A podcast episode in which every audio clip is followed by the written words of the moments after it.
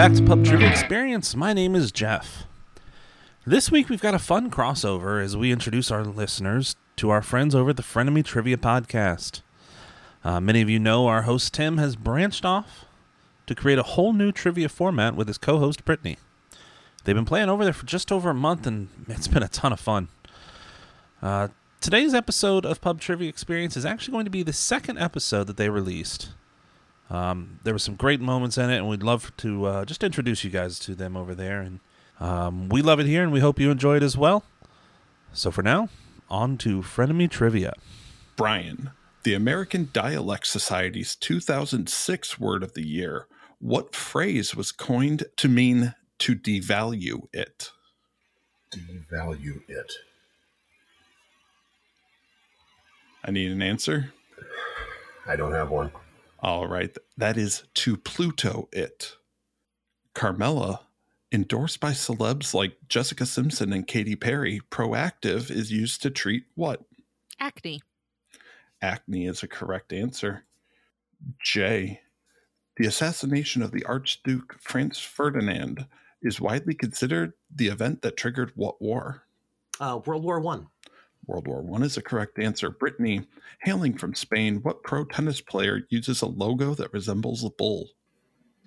Uh, Nadal. Nadal is a correct answer. Brian, Bill Gates said the internet is just a world passing around notes in a classroom. True or false? Uh, true. That is false. It was Jon Stewart, actually.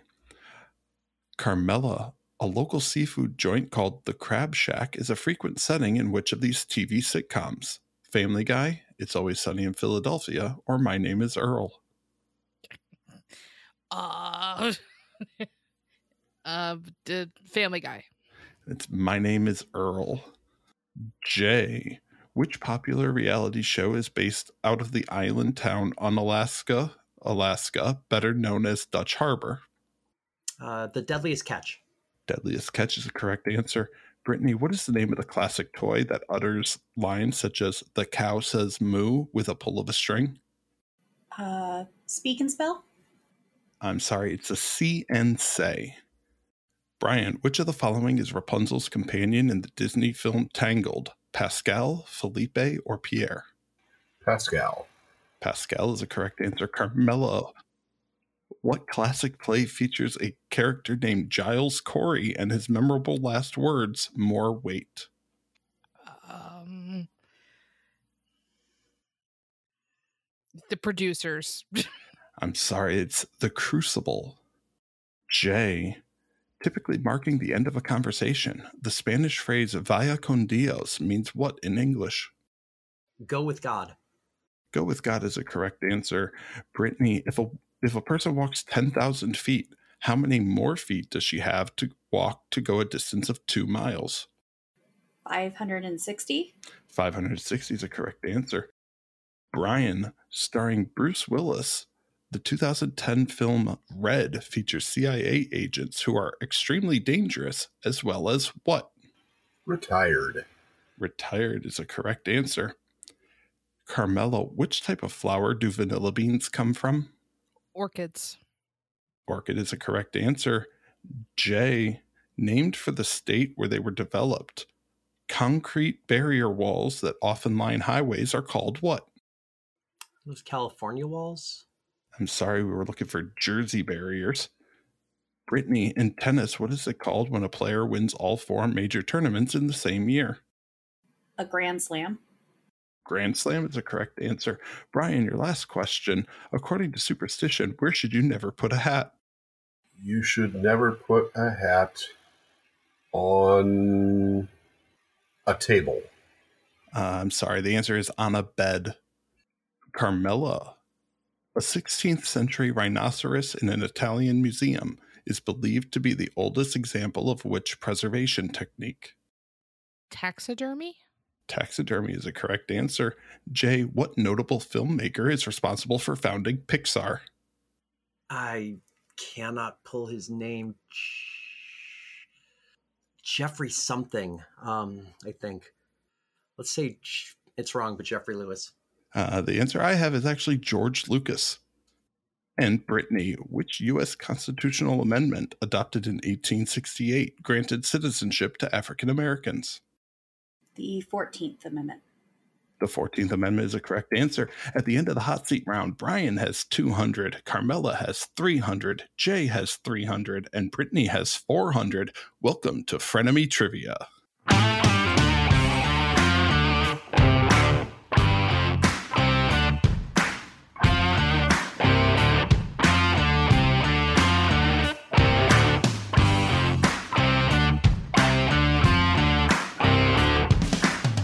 First was the hot seat round. Each player received five questions worth 100 points each. Next, teams will be randomized with their hot seat scores combined and 1,000 points added to each team. Teams will receive up to four sets of three questions. Each team will answer the same questions and wager 100, 200, or 300 points on their confidence. They will gain or lose their wager based on whether they get it right or not. They will also bet those same values on how difficult they think it will be for their opponents. If their opponent gets it correct, they lose their wager, but if their opponent gets it wrong, they will win their bet. After four sets of questions, or when a team runs out of points, the first round will end with the team with fewer points being eliminated. At this point, the friends become the enemies. The remaining team will divide whatever points they have left and play again against each other with the same rules. In this round, locking in an answer will trigger a 30 second timer for the other player to register their answer. After four sets of questions, or when a player runs out of points, we will crown this week's Frenemy champion. Now, let's start the show.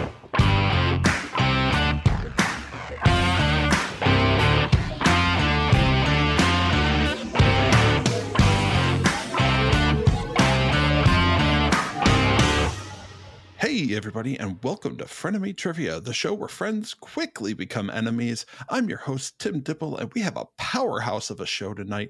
Let's meet our contestants for the episode, starting out in Muscatine, Iowa, with Brian Nash. Brian, how you doing? What you drinking? And tell us a bit about yourself.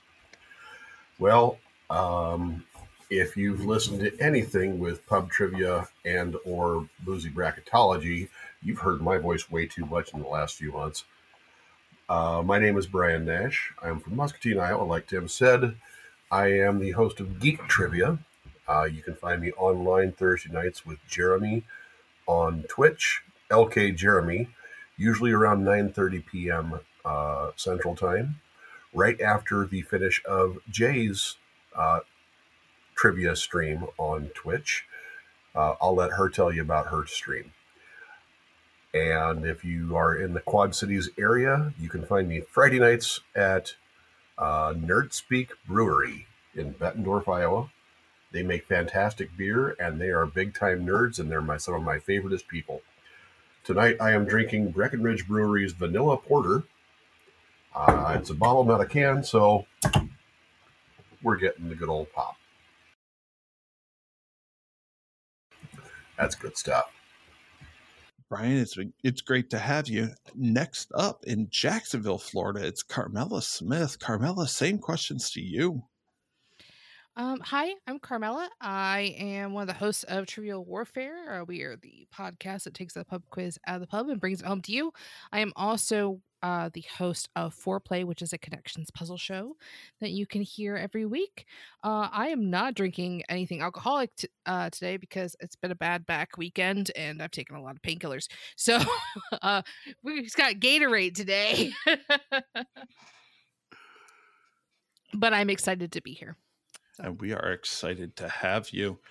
We're also excited to have Jay Borsum, who joins us out of Chicago, Illinois. Jay, how you doing? What you drinking? And tell us a little bit about yourself.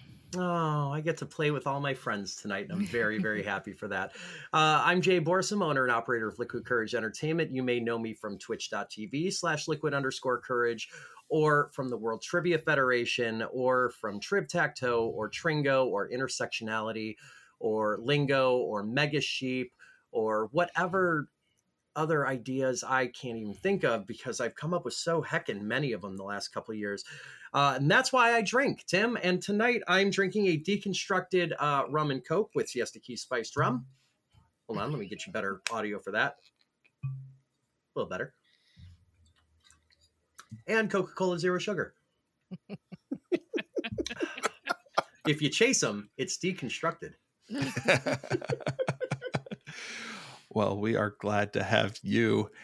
And finally, it's the lady who will be joining this here podcast as a co-host starting with the next episode from Chicago, Illinois. It's Brittany. Brittany, how you doing and what you drinking?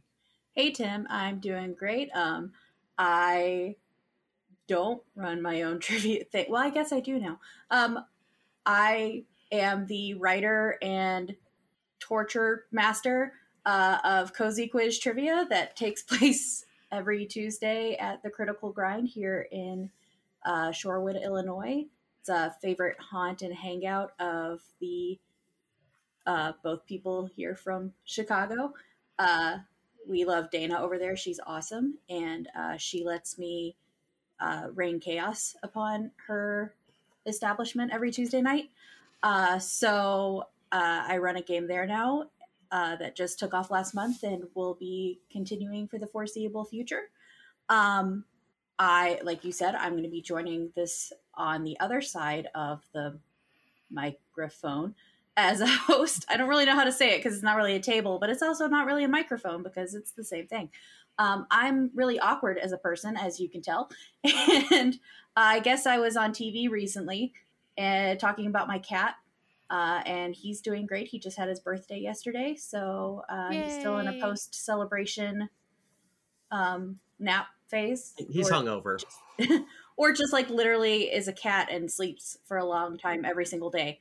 Um, I am drinking a barrel aged Ragnarok from Imperial Oak Brewing in Brookfield, which is where I play Trivia Live with uh, someone else who's on this podcast hosting. so, um, and let's see if I get some good Foley for you.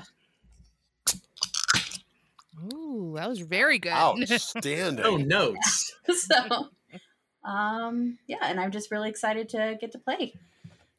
Well, we are excited to have all of you here. I am drinking from Apopka, Florida, outside of Orlando. Three Odd Guys Brewing the Midnight Bike Ride Double IPA. It's an 8.2% that I picked out picked up on my recent trip to St. Augustine where I got to meet Carmela, which yeah. was a great time.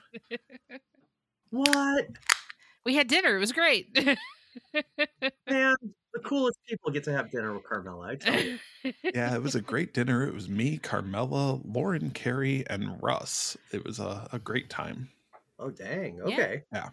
Well, we are excited to have all of you joining us. Today's game is going to be Brittany and Carmela against Brian and Jay. Brittany and Carmela will start with 1,500 points. Brian and Jay will start with 1,700. So let's dive into the two versus two round with our first three categories, which are innovation, food, and world history. All right, the wagers are in. So we're going to go ahead and jump into our first question, which is in the category of innovation. Starting out, Brittany and Carmela, how much did you wager on your ability to answer the innovation question? uh, we wagered a hundred for this one. And Brian and Jay, what did you wager on your ability? Oh, we put 200 on us for this. All right, in the category of innovation, Henry Fourdrinier, or Fourdrinier and his brother Sealy are credited with a patent for a machine that significantly increased the production of what product that, despite recent technological advances, continues to be used in higher quantities year over year. Okay, I do believe we've uh, got ourselves locked in. Yep. All right, Jay and Brian are locked in. Brittany and Carmela, go ahead and talk it out. Um, I think Sealy is a mattress brand. Like it sounds right, like Sealy Posturepedic or some weird shit like that. Are we allowed to swear on the show? Go for it. You are Okay. now. We Yeah. to break the seal on that.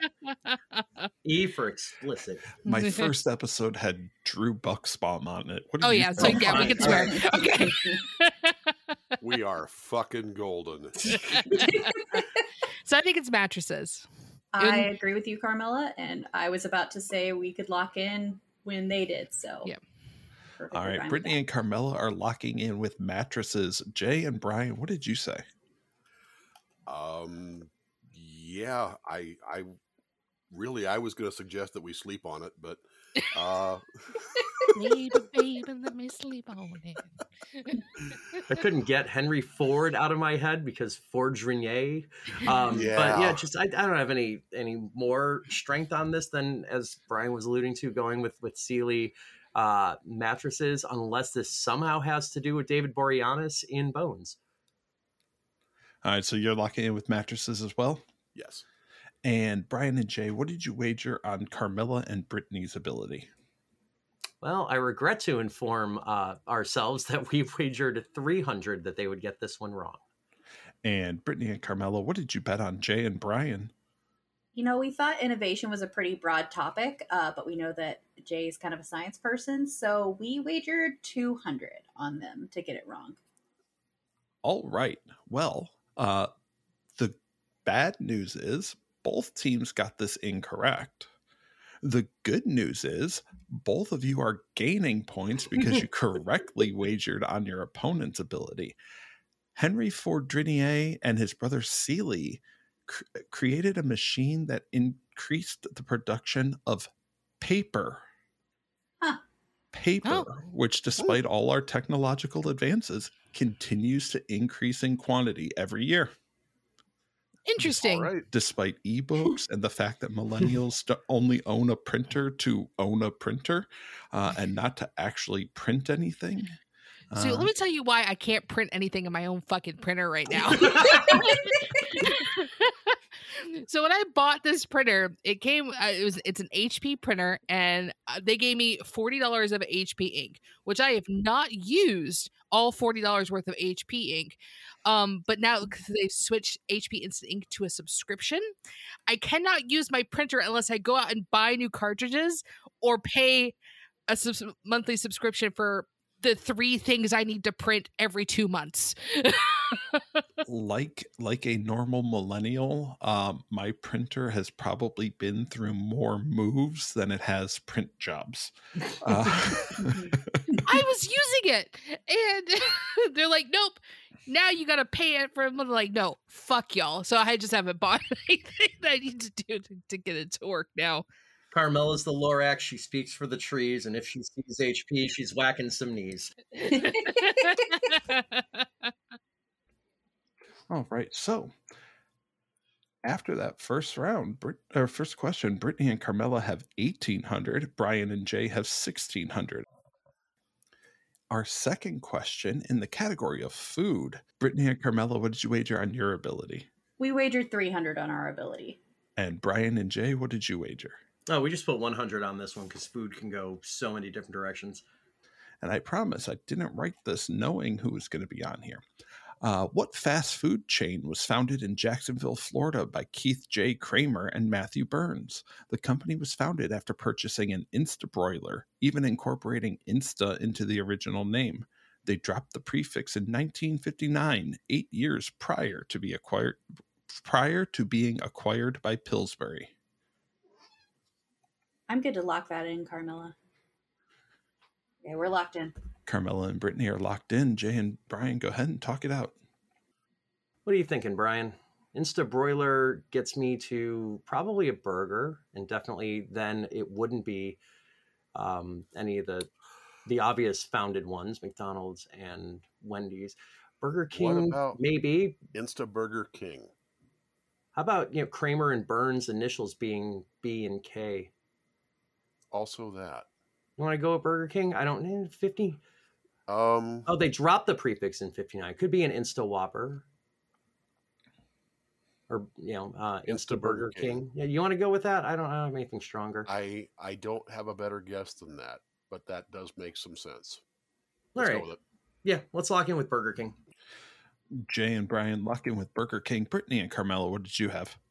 Carmela, take this one. This is all you.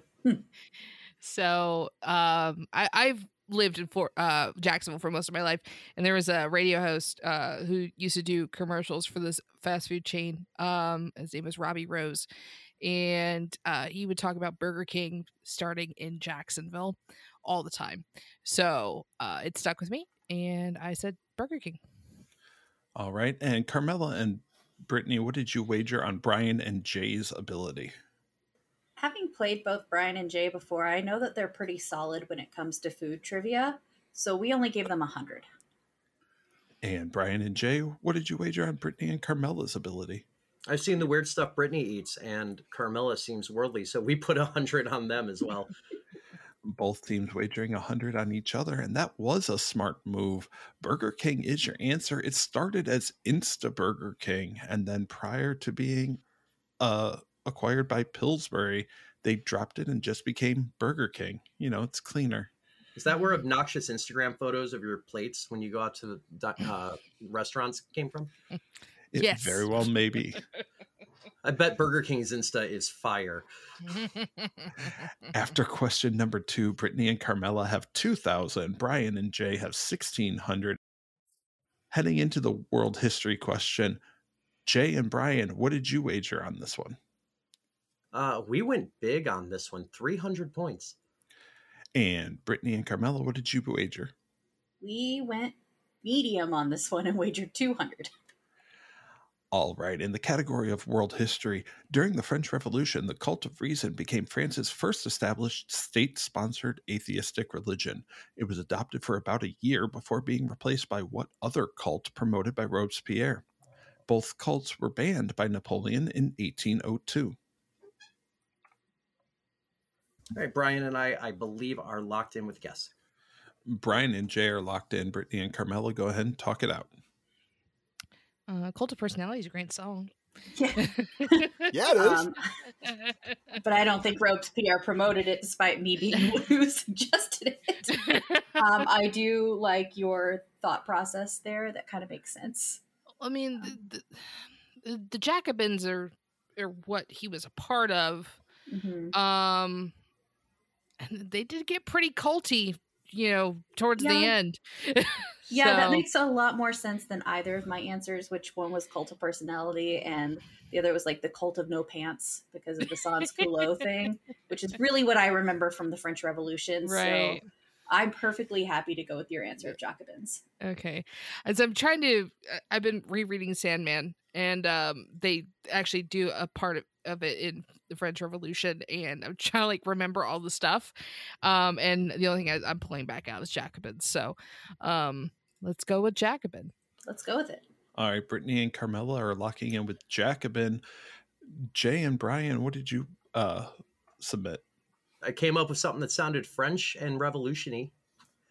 Uh, and, and and Brian didn't say no, uh, so we're going with the Huguenots. All right. And Brittany and Carmelo, what did you wager on Brian and Jay's ability?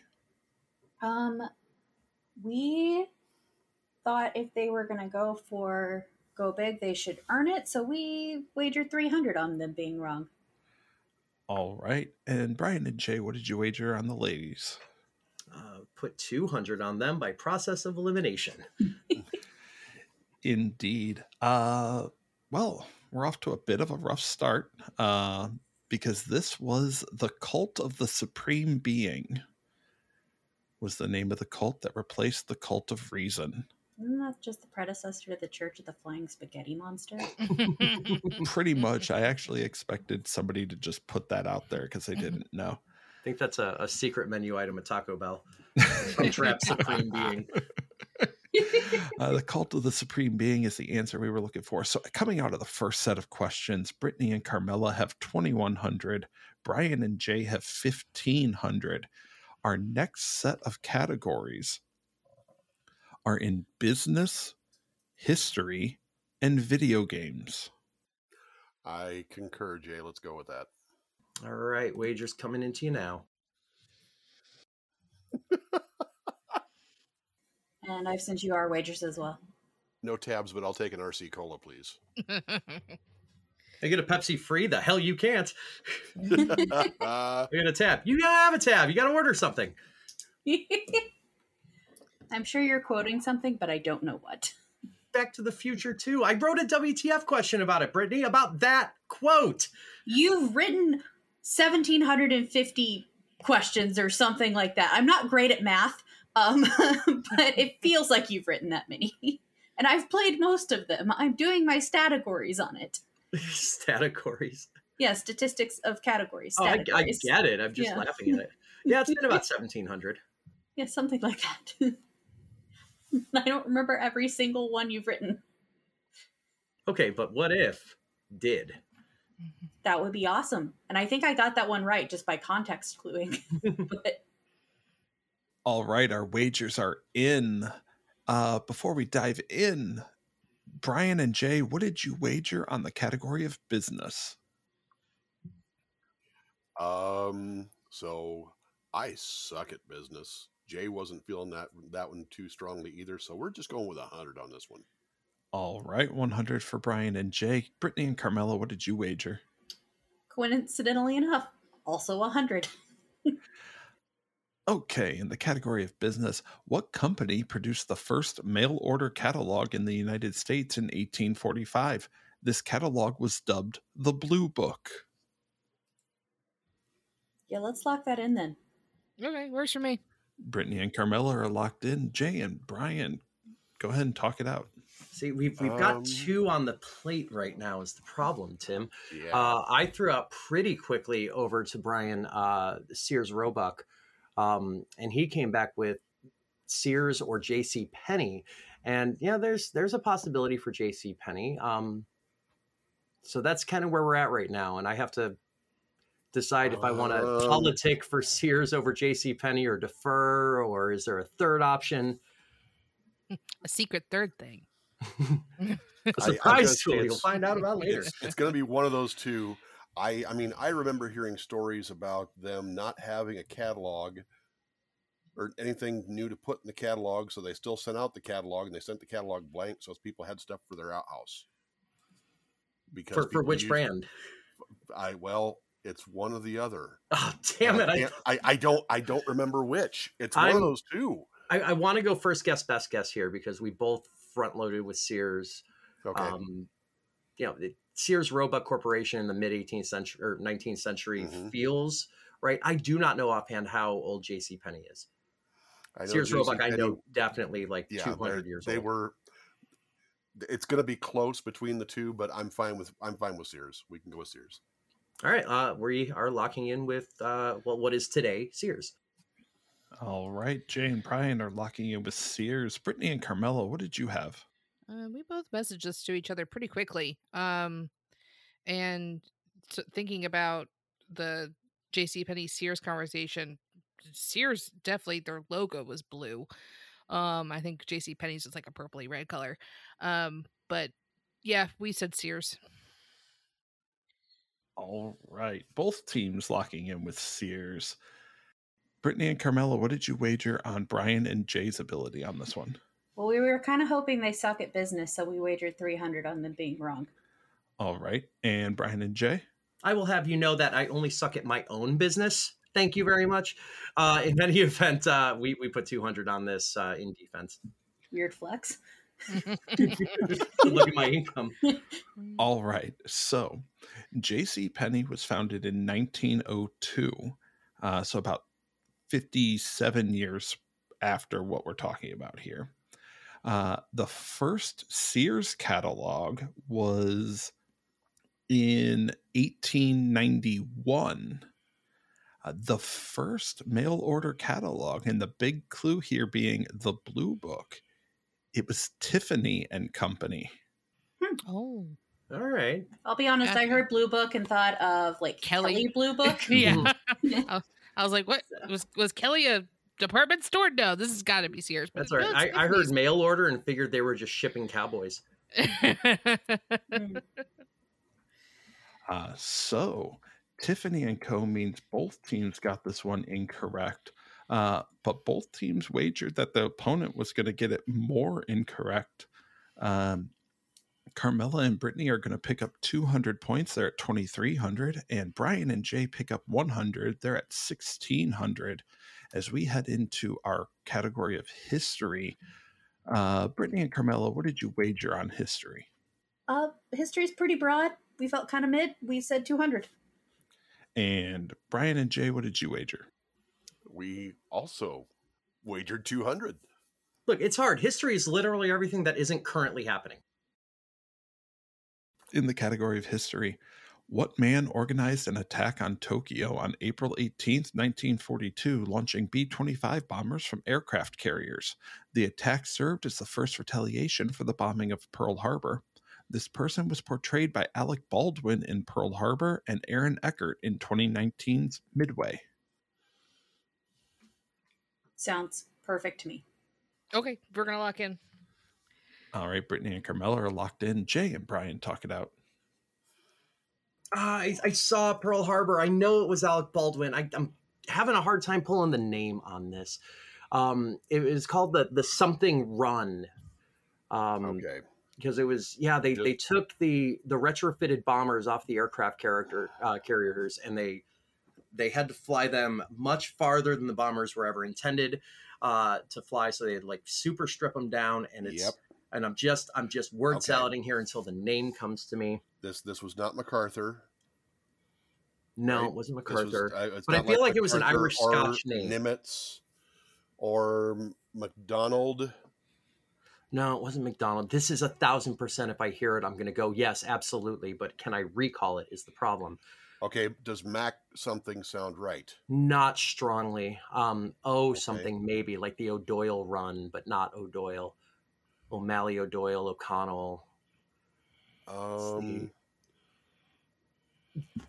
It's the Dooley run. Dooley. Yes. There it is. Uh, I, yeah, I was think- going Doyle. Doyle. Yep. Okay. Yeah. Dooley.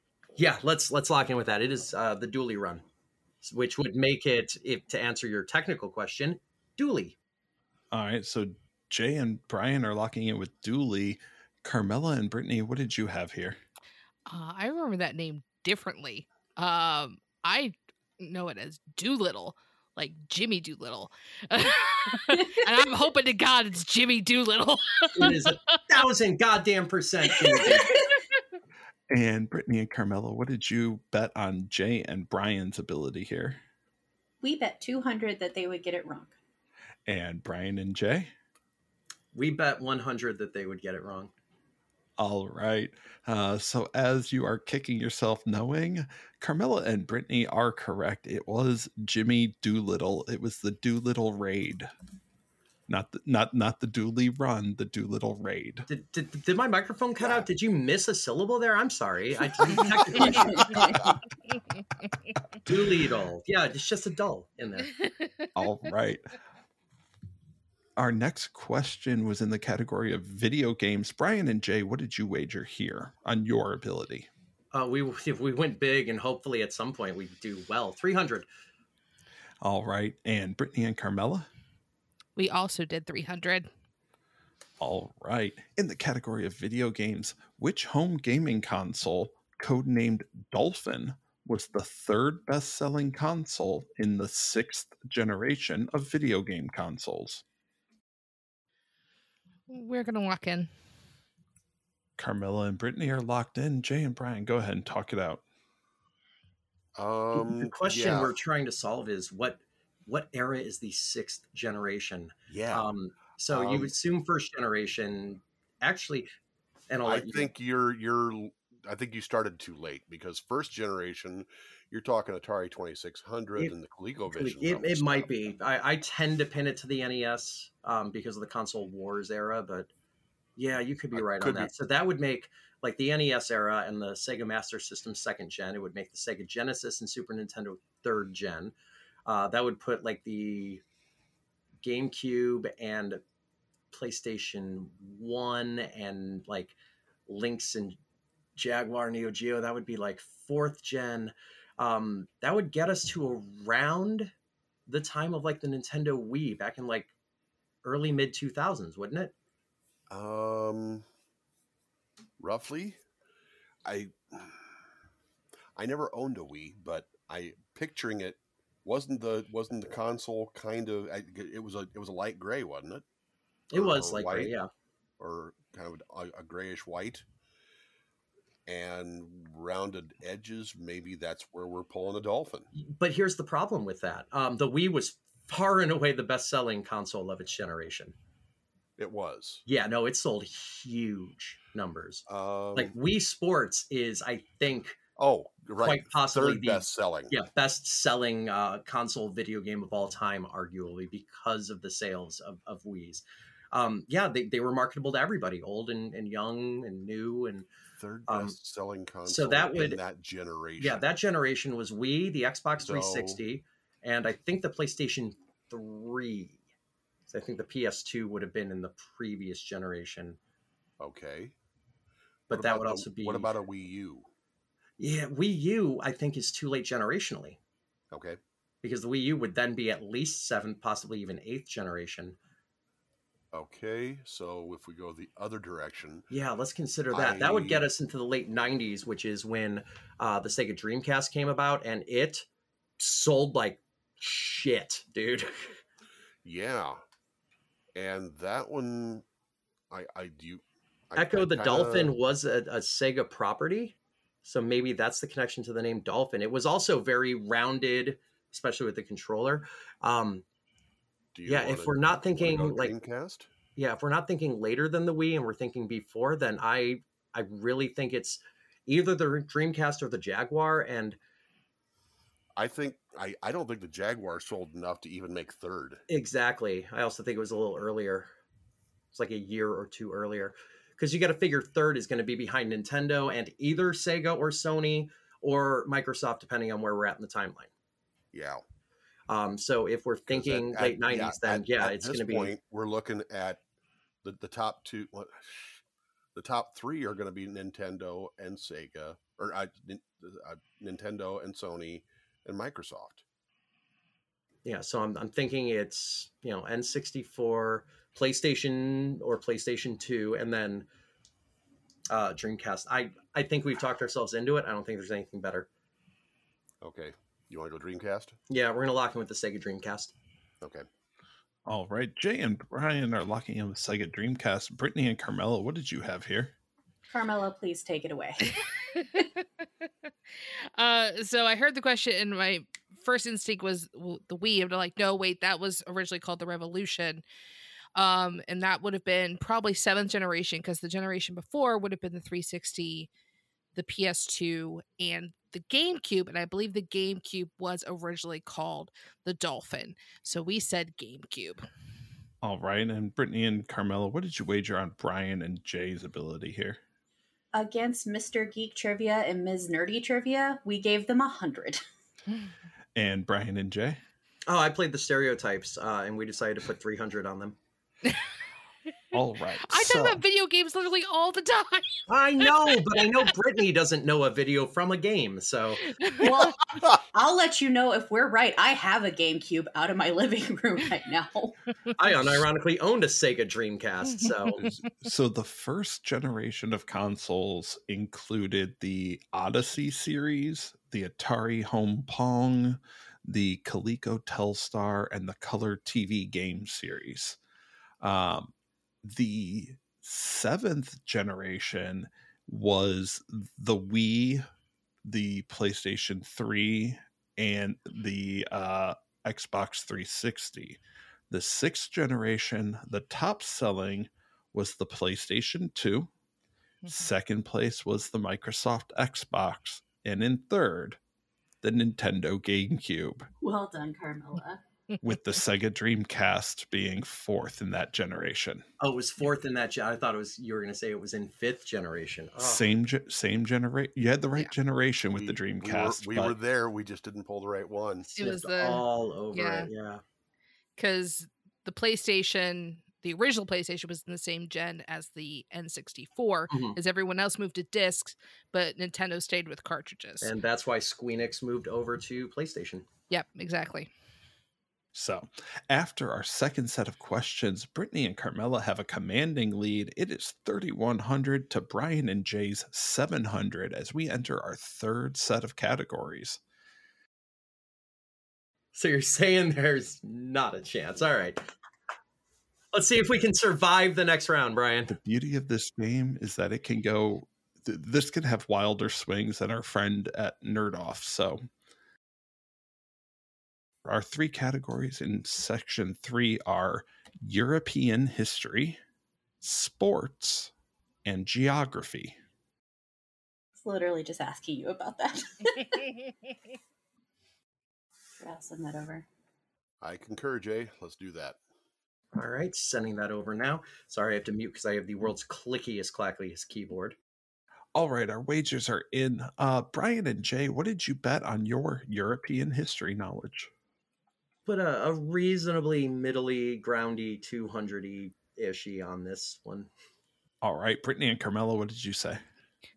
By uh, process of elimination, we ended up betting 300. All right, in European history, what 1618 event in Bohemia, the third such event to have this name, led to the reign of Frederick V and, eventually, the start of the Thirty Years' War? I, I got this, and I've got this dead to rights, Brian. I completely believe you. Should we lock in with that? Yep, I'm good. All right, we're in. All right, Jay and Brian are locked in. Brittany and Carmela, talk it out. Uh, I don't I don't know. Um I mean the third such event to have this name. It's way too late for it to be the Third Crusade. So Could it be like the Great Schism? Like I was are there kind of wondering multiple of about that. those? I, you know, you can schism a lot of things. You could. Um, in 1618 would definitely be after one schism at least. yeah. I Um, and it would have it would have been after the Orthodox Church broke away from the Catholic Church. So, Mhm. which I think was, is usually what I think about for the Great Yeah. Schism. and this um, is, I mean, at least in British history, this would be the reign of King James the First. So hmm that definitely was rife with schismy type events. Absolutely. I just like saying the word schism, to be yes, honest. it's, it's a fun word. Um, um, but I don't have any other guesses as to what it could be. Um, unless there's like multiple Protestant reformations. um, but the first one was like in the 1500s, so like that seems a little too close together for it to be a third one. Mhm. Um, so I kind of like the schism thing. Okay, so we're gonna say a Great Schism. All right. Brittany and Carmela say the Great Schism. Jay and Brian, you locked in real quick with this one. So before Jade d- gives our answer, because she's awesome, weirdly, this is like the third time in this in one weekend that I've had the word schism come up in conversation, which is a lot for an atheist. And it just struck me as weird that that happened to come up again. So, They're coming sorry. to get you, Brian. Three right. times you're saying, Brian? Hmm. 'Cause- Jay, 'cause please take it away. if I had a nickel for every time a bunch of people in the Czech Republic threw political uh, opponents out a window, I'd have three nickels, which isn't a lot, but it's really weird that it happened thrice. I'm pretty sure this is the third uh, defenestration of Prague. And Jay and Brian, what did you wager on Brittany and Carmela's ability here? Uh, we went middle of the road on that one for 200 points. And Brittany and Carmela, what did you wager? You know, we based on their historical knowledge so far, we we went 300 for them.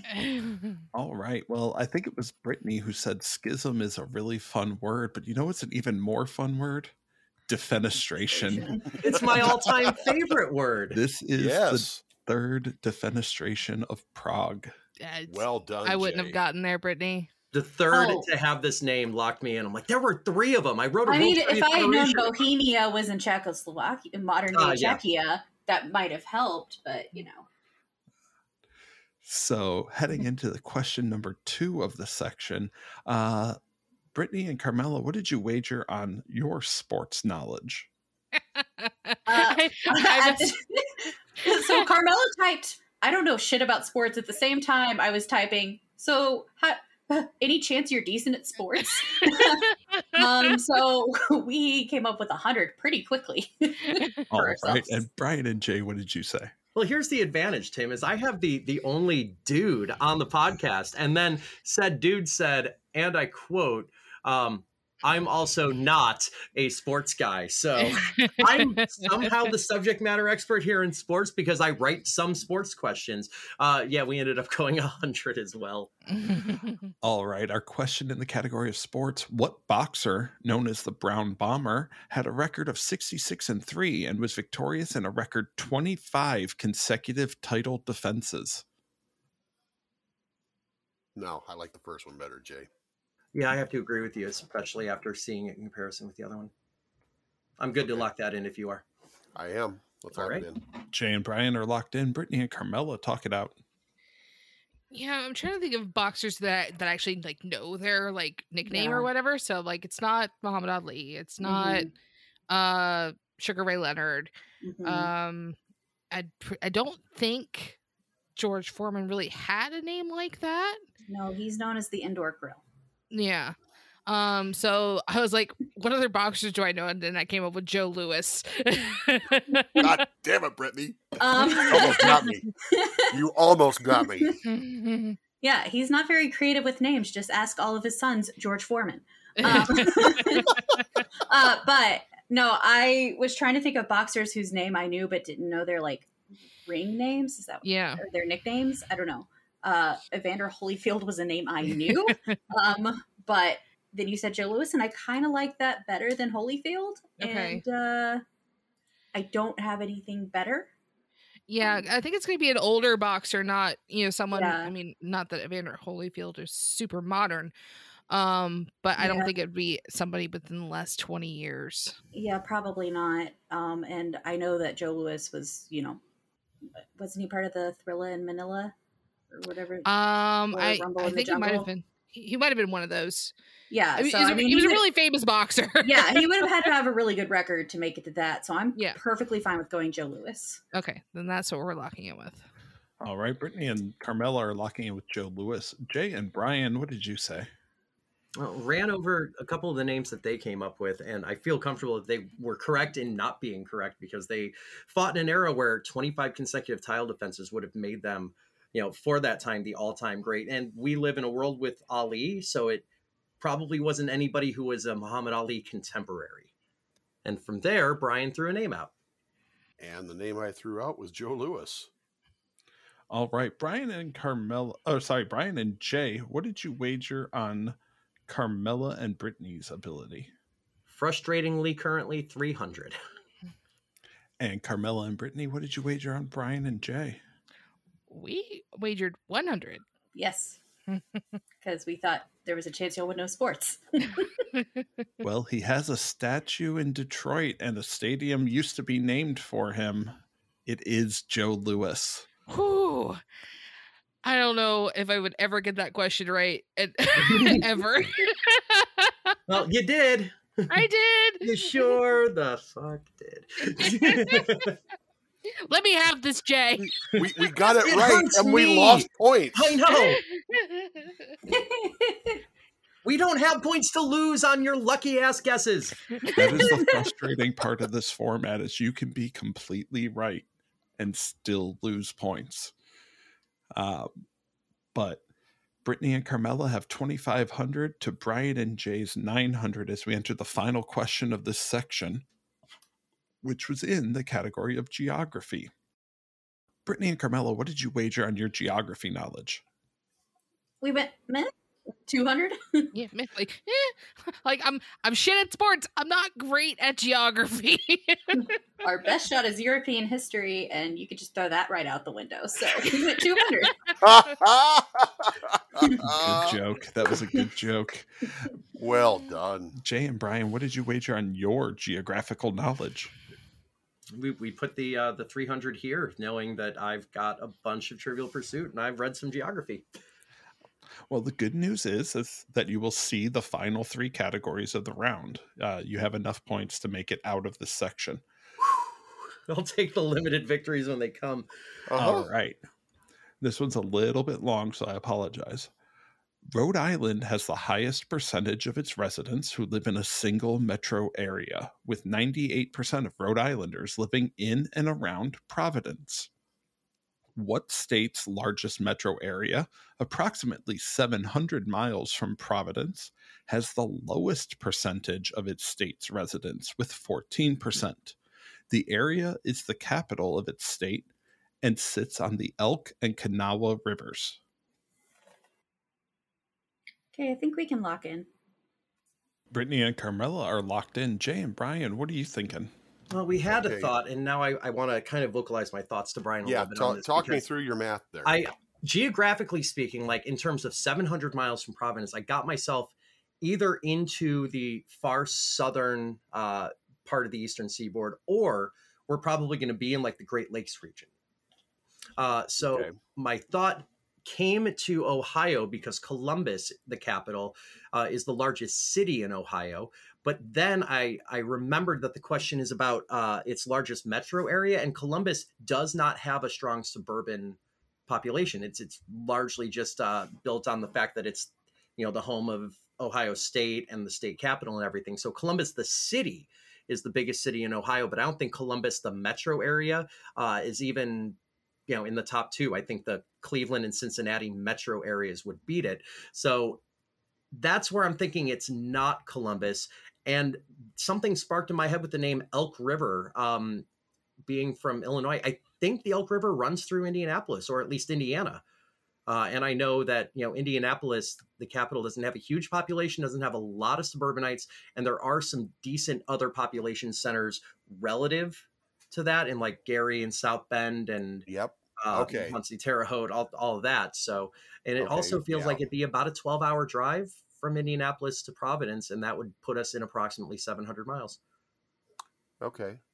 Because, uh, yeah, rereading through this, it's the largest metro area, it's the state capital, Mhm. and about 700 miles. I, I'm on board. Yeah, Let's Kanawha is a very uh, Midwestern Plains American Indian name, as I'm sure you're familiar from Iowa, me from Illinois, and there it's Uh-huh. not in either of those. Um, do you think it's farther? Do you think it? There's no way it's it's farther because it's not going to be. Yeah, it's not going to be Wisconsin. All right. Could it It's be not going to be Michigan. So I think yeah, it's not going to be Kentucky? Probably not because Frankfort is no way is Frankfort's uh, No, metro area Louis- the largest Louisville's bigger than Kentucky. Frankfort. Yeah, Um, Nashville no, is. no. Well, well, actually, crap. There's there's some value there because while Nashville is very big, it's barely larger than Memphis. Uh, and there's you know there's three distinct sections of Tennessee, um, and Mhm. like the rivers wouldn't be too far off either if they ran north south. So, God. Okay. But but that said, Indiana or, or, or Nashville, or Tennessee. Nashville? Um, about 700 miles from Providence. Providence in right. Rhode Island is relatively close to Boston. It's going to be farther uh, from the Midwest than like New York City. Uh, I know Chicago to Boston is like a 14 hour drive. So, Uh, I can say that the Mississippi to Boston is a 16 hour drive because I've done it. Yeah. Um, so since Indianapolis, and I'm just doing road trip math in my head now. Uh, Uh-huh. Chicago to Indianapolis is close to four hours. It's like three and a half, four hours. Um, so if you subtract about three hours, you know, because of the east and west, that would get you, yeah, to about 11, 12 hours away from Providence, which would be roughly 700 highway miles. Um, I think Nashville might be too far south. Okay, let's go Indianapolis. and and the die is cast. We're saying, uh, well, we're saying Indiana as the state. Yes, Indiana. Jay and Brian are locking in with Indiana. So, Brittany, it turns out I misunderstood this whole Uh, question. yeah, we thought you were asking for the metro area, not the state. Well, I mean, you Um, could still give me the state Yeah, of the metro area. sure. Well, you know, they went with Indianapolis. We went a little bit more mainstream. Um, and went mainstream Annapolis. But we had we, we had reasons like uh so from personal knowledge, the distance from uh, Chicagoland to Fargo is 650 miles highway, and that takes about nine and a half to 10 hours to drive. So 700 can't be really that much more. You're looking probably like 10 and a half to 11. Um, and all that being said, we were kind of thinking like Albany's way too close to Rhode Island. Uh, we did kind of think about Harrisburg, Pennsylvania being maybe far enough away, and the Elk and Kanawha River sounding kind of Midwestern. Um, and they claim that that area is a little bit Midwestern. I don't know. Um, but um, Brian's doing weird, like curse symbols at us. signs here, Um, crossing fingers on this one. Um, Yeah. but you know, then Carmela was like, "Well, how do you feel about Maryland?" And I was like, "Oh, you know what? That's a bit further south and away from Providence, and yeah, Annapolis definitely isn't the largest population wise. I think it's got a pretty big metro area, but yeah, most people live in Baltimore." So um, I think we just decided to lock in with mainstream Annapolis. All right. And Brittany and Carmela, what did you wager on Jay and Brian's ability here? Uh, we gave them 200. And Brian and Jay, what did you say? I only just now got the mainstream Annapolis versus the Indianapolis. oh my god. I should, 14 forced puns in a trench coat, I'm telling you. I mean, I can give you the answer to this, but it really just enables Brittany. Ah, 100. We put 100 on it. Okay. Uh, so I, I honestly thought Jay and Brian were going to get here uh, because Jay said uh, on uh, to the one side you have the Midwest, to the other side you're looking at like the southern Atlantic seaboard, but you forgot about the middle part of it. It's Charleston, West Virginia. Oh, I didn't forget about West Virginia. I choose actively not to acknowledge it. Charleston, West Virginia sits at the uh, the Elk and the Kanawha rivers and has Shout the Scott lowest Barber. the lowest percentage of its population in the metro area. yeah, that tracks. Yeah. West Virginia only Uh-huh. has 14 people, so how does that math work? One or two live in.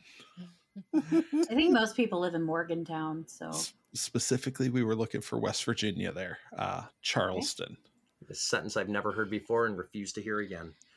We were looking for West Virginia. So we have finished section three in the first round. And heading into section four, Brittany and Carmela have 2,500. Jay and Brian have 700.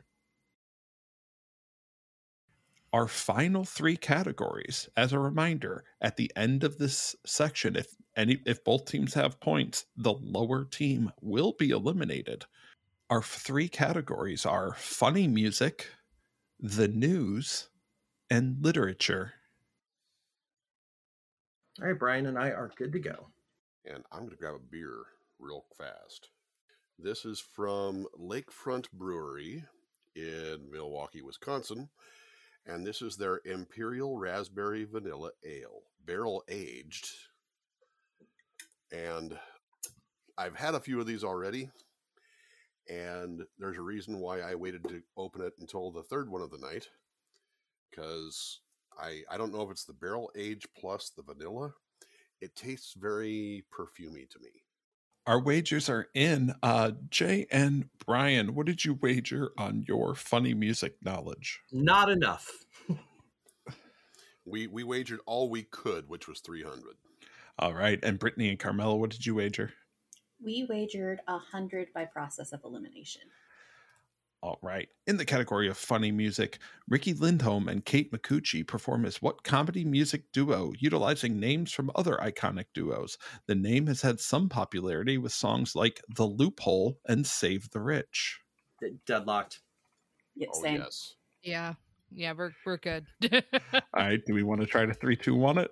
I, do you We- know what is we Is this that kind of show? I we could try. Stand on your I own mean, legs here. We did it on episode one. Yeah. Uh, all right. So in three, two, one. Garfunkel, Garfunkel and and Oates. Oates. Fuck me in the ass because I love Jesus. Oh, excuse me.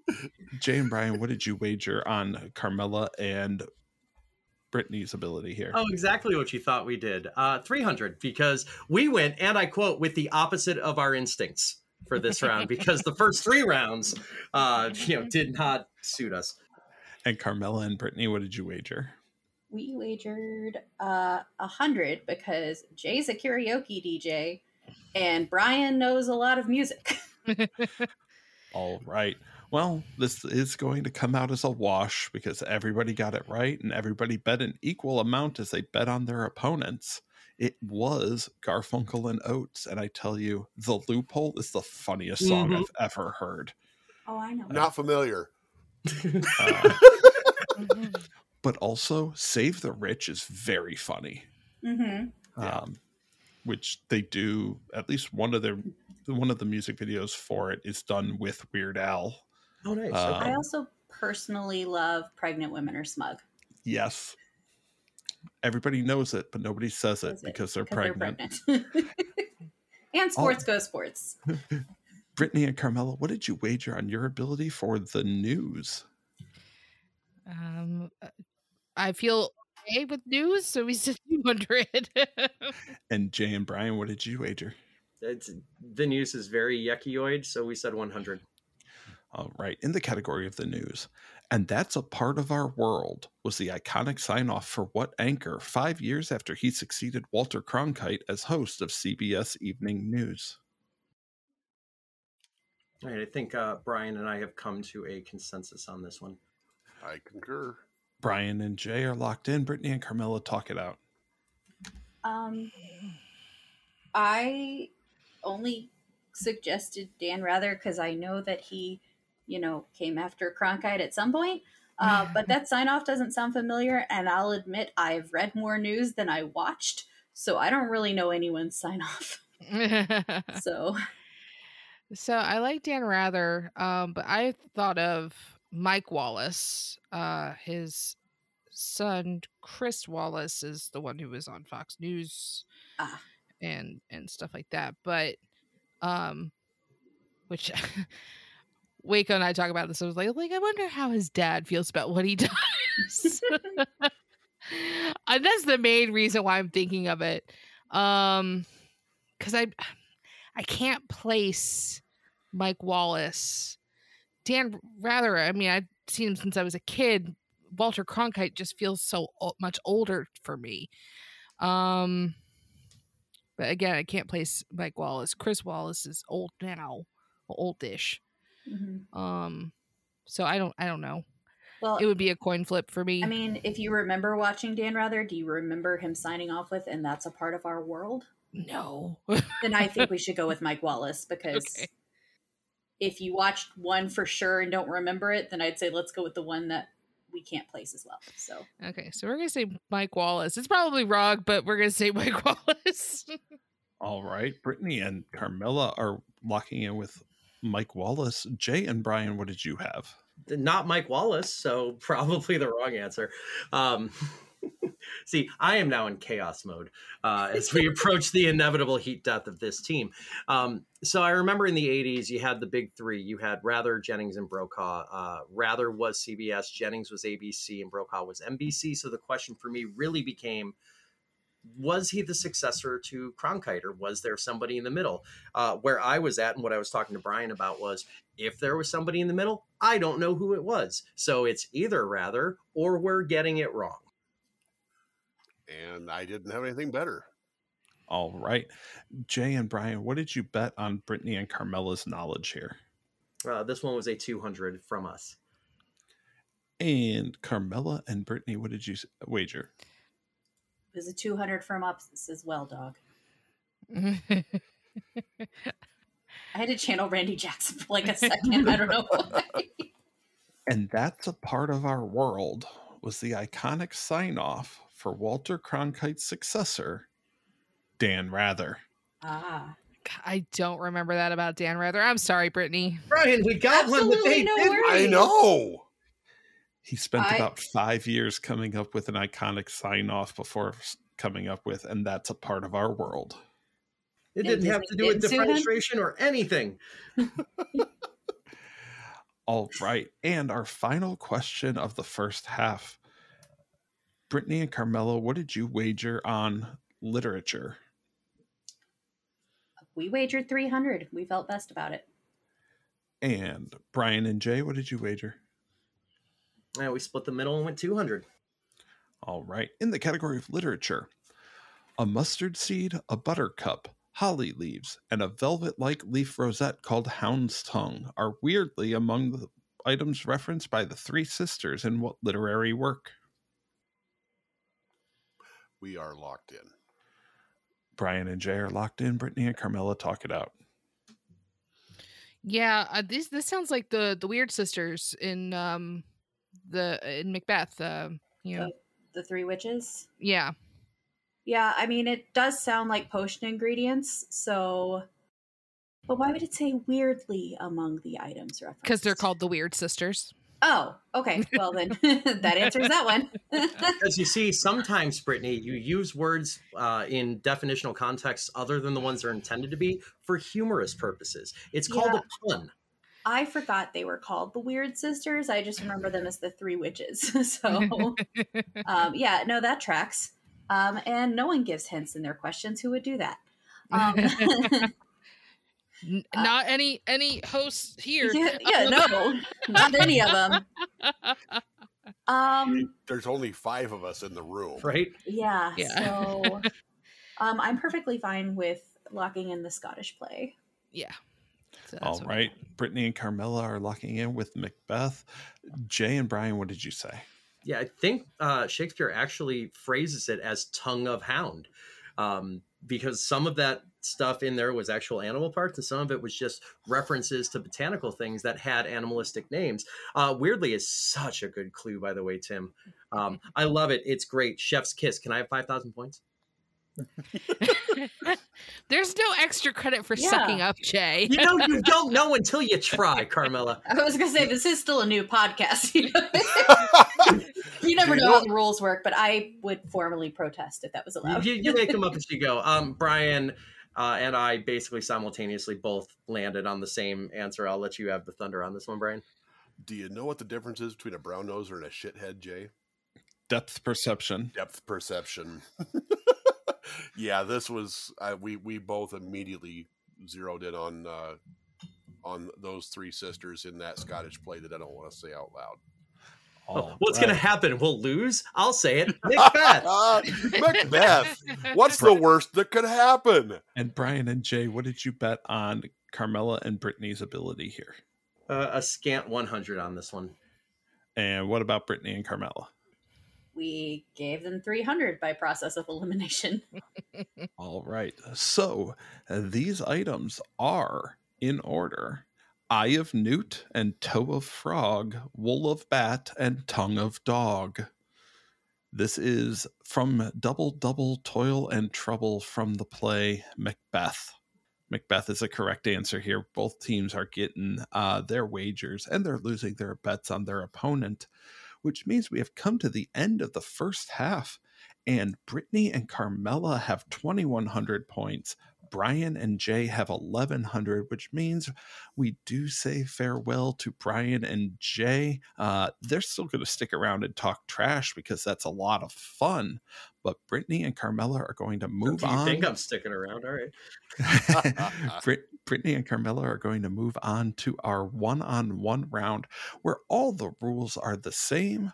So Brittany and Carmela are going to split their points and round up. They're going to start with 1100, but Jay and Brian are going to stick around to talk trash as we head into the second half. Hey, trivia lovers. Want to get the pub trivia experience in an interactive way? Check out Liquid Courage Entertainment. With a wide range of offerings online, LK has you covered, streaming a wide variety of trivia games on Twitch with one of a kind formats like Tringo, Guesstimate, Mega Sheep, and more. Or check out the World Trivia Federation. With 36 hours to answer each quiz and no obligation, the WTF is the perfect solution to scratch that trivia itch on your own time. Come see us at twitch.tv slash liquid underscore courage or check out patreon.com slash liquid courage to join the WTF for as little as $2 a month. That's liquid courage with a K. Innovative, interactive, intoxicating. All right, so we are here for the second round. And just as a reminder, once one player locks in, that triggers a 30 second timer in which I need an answer from the other player. Other than that, all the rules stay the same. Brittany and Carmela are starting with 1,100 points each as we head to our first section of questions. Our three categories are video games, LGBTQ plus icons, and geographic history. And I'm against Carmela for this. Awesome. So, Jay, you and I are out, but the categories being video games, uh, LGBTQ plus uh, icons, and geographic history. I'm really glad we lost. And I don't have to face you on this particular set of set. Shenanigans, I tell you. Yes, it's, it's like that, this set was written for you.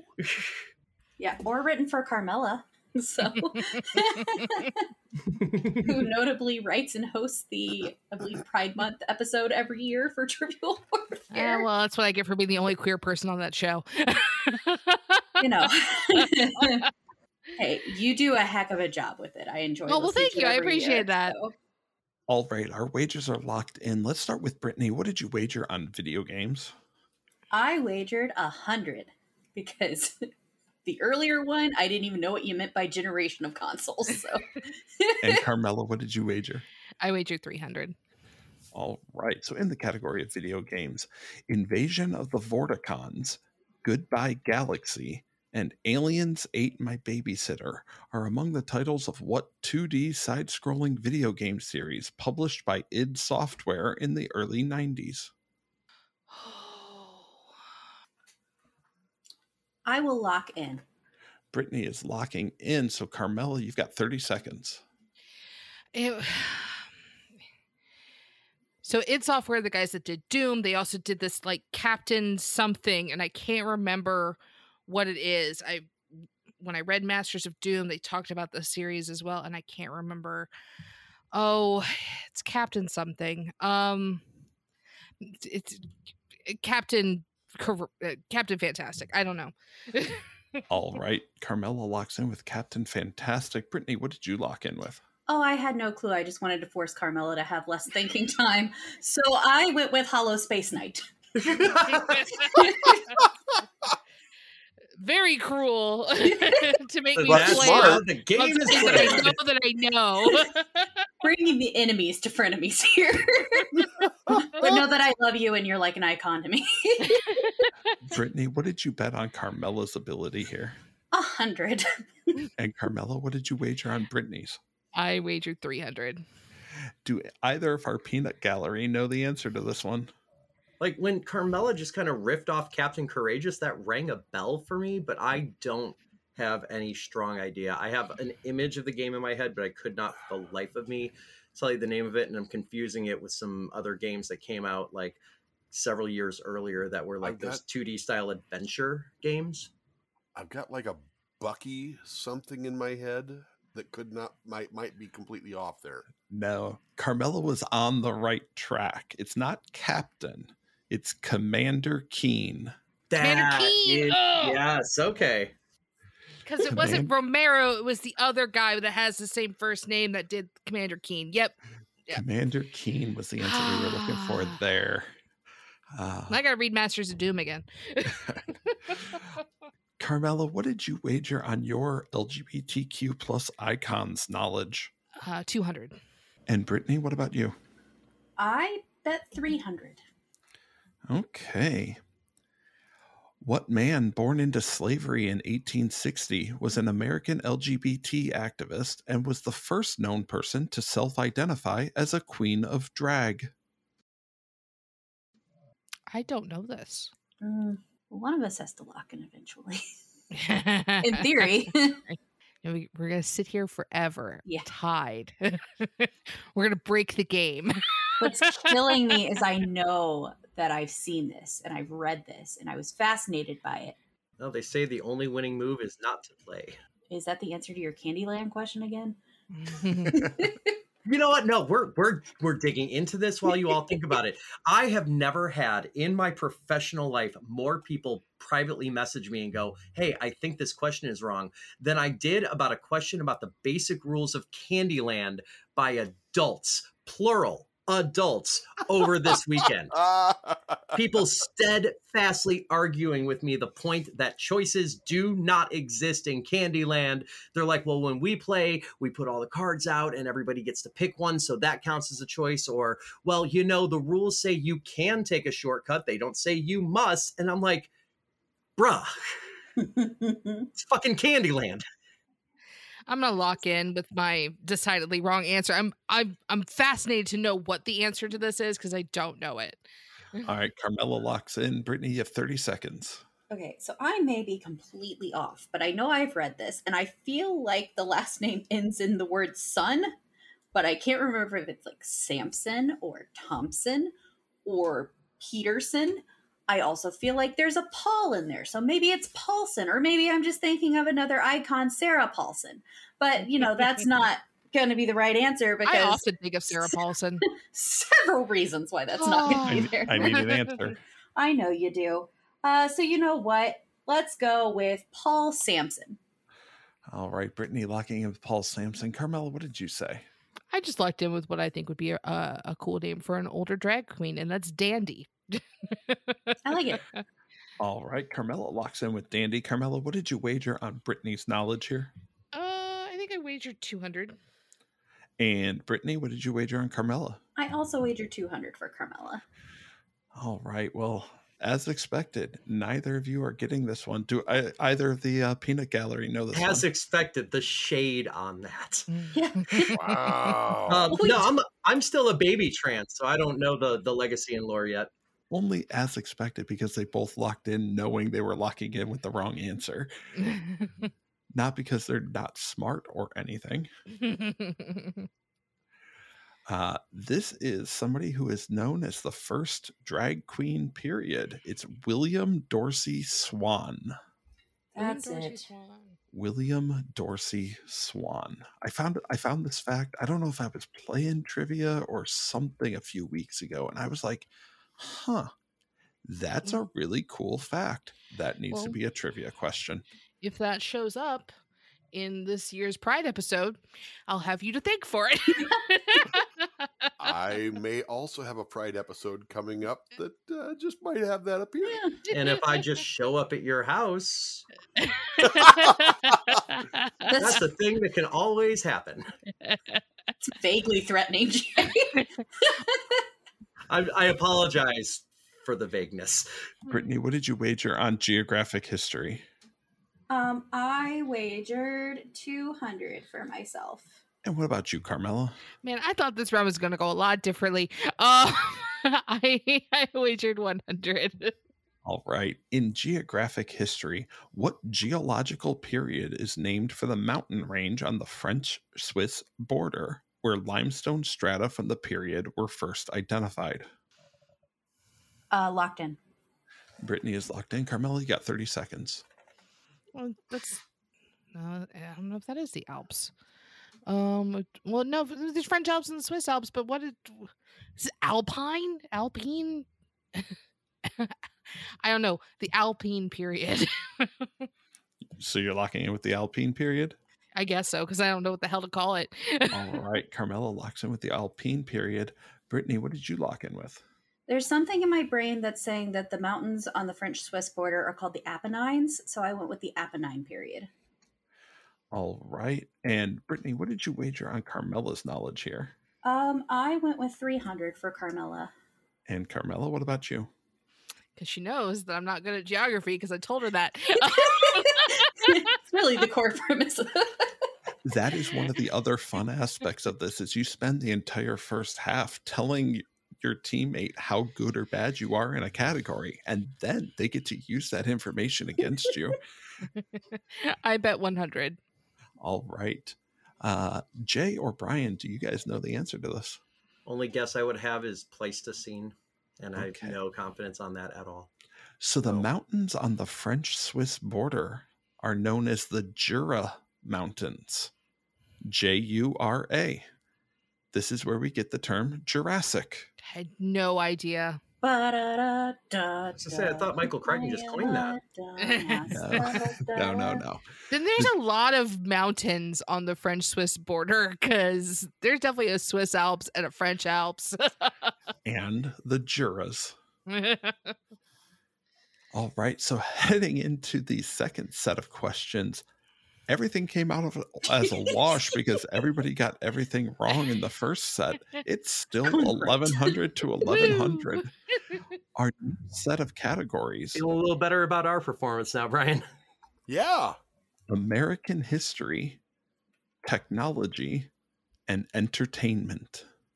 And now I have the Jurassic Park theme stuck in my head. Thanks, Brittany. I'm not apologizing for that one. Oh, our poor buddy Corey had to watch that movie recently like six times to write an entire Jurassic Park themed game that but he could only write it on the first movie. Like it was And- only about Jurassic Park. Yep. It was and not that any of the rest. and there's there's no I I know you know watching Jurassic Park a bunch would be fine except nobody showed up. Mm, well, but luckily, then he got to That go to one of those orchestra accompanied films that was Jurassic Park and got to watch it for a seventh time. True. yeah, it takes a little bit of the luster off at that point. But you know what, though? It's like, it seems like a super cool idea and it's very neat to experience. But then you realize, like, I could have just watched the movie at home and, like, put on the soundtrack at the same time. If you want a great thing to learn about soundtracks, I recommend there's a podcast called The Soundtrack Show. By somebody who has worked on, like, he's a voice actor in Star Wars and he's done a whole lot of voice acting and music design and stuff like that. It's a really good uh, series. He does like two or three episodes on a movie or a video, a single movie or video game at a time. Great podcast. Okay. I, I I listened to the uh the Empire Strikes Back uh, first episode today. Yeah. All right, our wagers are locked in. Carmela, what did you wager on your knowledge for American history? I wagered 200. And Brittany, what did you say here? Process of elimination, I wagered 300. All right, in American history, Elinor Otto, who was born in 1919, was laid off in November 2014 and was considered the last serving what? It is believed that she had worked on every C 17 airplane at the Boeing plant. Legitimately, who has the gall to lay off somebody who's in their 90s? Boeing. Well, yeah, but like, I'm going to lock in. All right, Carmela is locked in. Brittany, you got 30 seconds. yeah, I'm really trying to get the word winch out of my head for the last serving winch. Um, except that a winch is also like a thing. Um, I'm gonna go last serving airplane mechanic. All right, Brittany locking in with the last serving airplane mechanic. Carmela, what did you have here? So I, she would have been in her 20s and 30s during World War II. Um, so I thought about Rosie the Riveter. So maybe she's the last serving Riveter. Um, and that's what I went with. So I said Riveter. Carmela, what did you wager on Brittany's knowledge here? I wager. What did I write down to you? Uh, I wagered 100. And Brittany, what did you wager on Carmela's knowledge? I wagered 200. Okay, here's where I have a little bit of decision to make. And Jay and Brian, I'm going to turn this over to a vote to you guys. Oh, I was going to say Riveter uh, in a vacuum. So I was Officially, thinking that it, is it is she the last serving whack? so officially, she is the last serving Rosie the Riveter. Hmm. Is what she was known as, the last serving Rosie the Riveter. I I am of the opinion that Carmela had the the spirit of the fact correct and the terminology correct enough. I'm also the of the opinion that Carmela should get the credit for that. And, and that's really Yeah. where I leaned, especially because she said Rosie the Riveter, therefore Riveter. Uh, so I just wanted a second opinion on that. Carmela's going to get the points on that one and take a 1400 to 600 lead on that question. Ooh, So these can be answered. okay, we are one for four. So, well, I don't know how you do the math on that when there's two people. One for eight at this point. I guess so. Next up in the category of technology, Brittany, what did you wager on technology here? 200. All right. And Carmela. I wagered 100. All right. In the category of technology, in the world of cybersecurity, phishing is impersonating a legitimate person through email to get a victim to perform a task, download a file, or give up login credentials. Vishing is a similar attack conducted over the phone or voicemail. What method is used in a smishing attack? Locked in. Brittany's locked in. Carmela, you got 30 seconds. Um, the smishing, the SM is probably in regards to SMS, which would be text messages. So I'm going to say text messages. All right. Carmela locks in with text messages. Brittany, what did you lock in with? Carmela had the exact same logic I was using, SM being short for SMS, and I went with text messaging. And Carmela, what did you wager on Brittany's knowledge? Um, I wagered 300. And Brittany? Interestingly enough, also 300 for Carmela. Both of you thought the other was not going to get it, and both of you locked in immediately with the correct answer. This is text messaging, with the SM derived from short message service. Our last question in the second round, in the second set of questions here, uh, Brittany, what did you wager on entertainment? I wagered a hundred. And what about you, Carmela? I wagered 300. All right, in the category of entertainment, As Time Goes By is a jazz song by Herman Hupfeld, Hupfeld written in 1931 and voted number two on AFI's 100 Years, 100 Songs special. It is most notable as the signature tune for What Entertainment Studio, playing over the studio's logos in films since 1998 and on television since Two and a Half Men in 2003. I'm gonna lock in. All right, Carmela is locked in. Brittany, you have 30 seconds.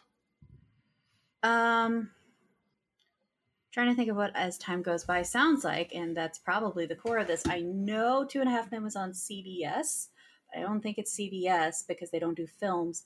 So I'm just gonna go with uh, Columbia.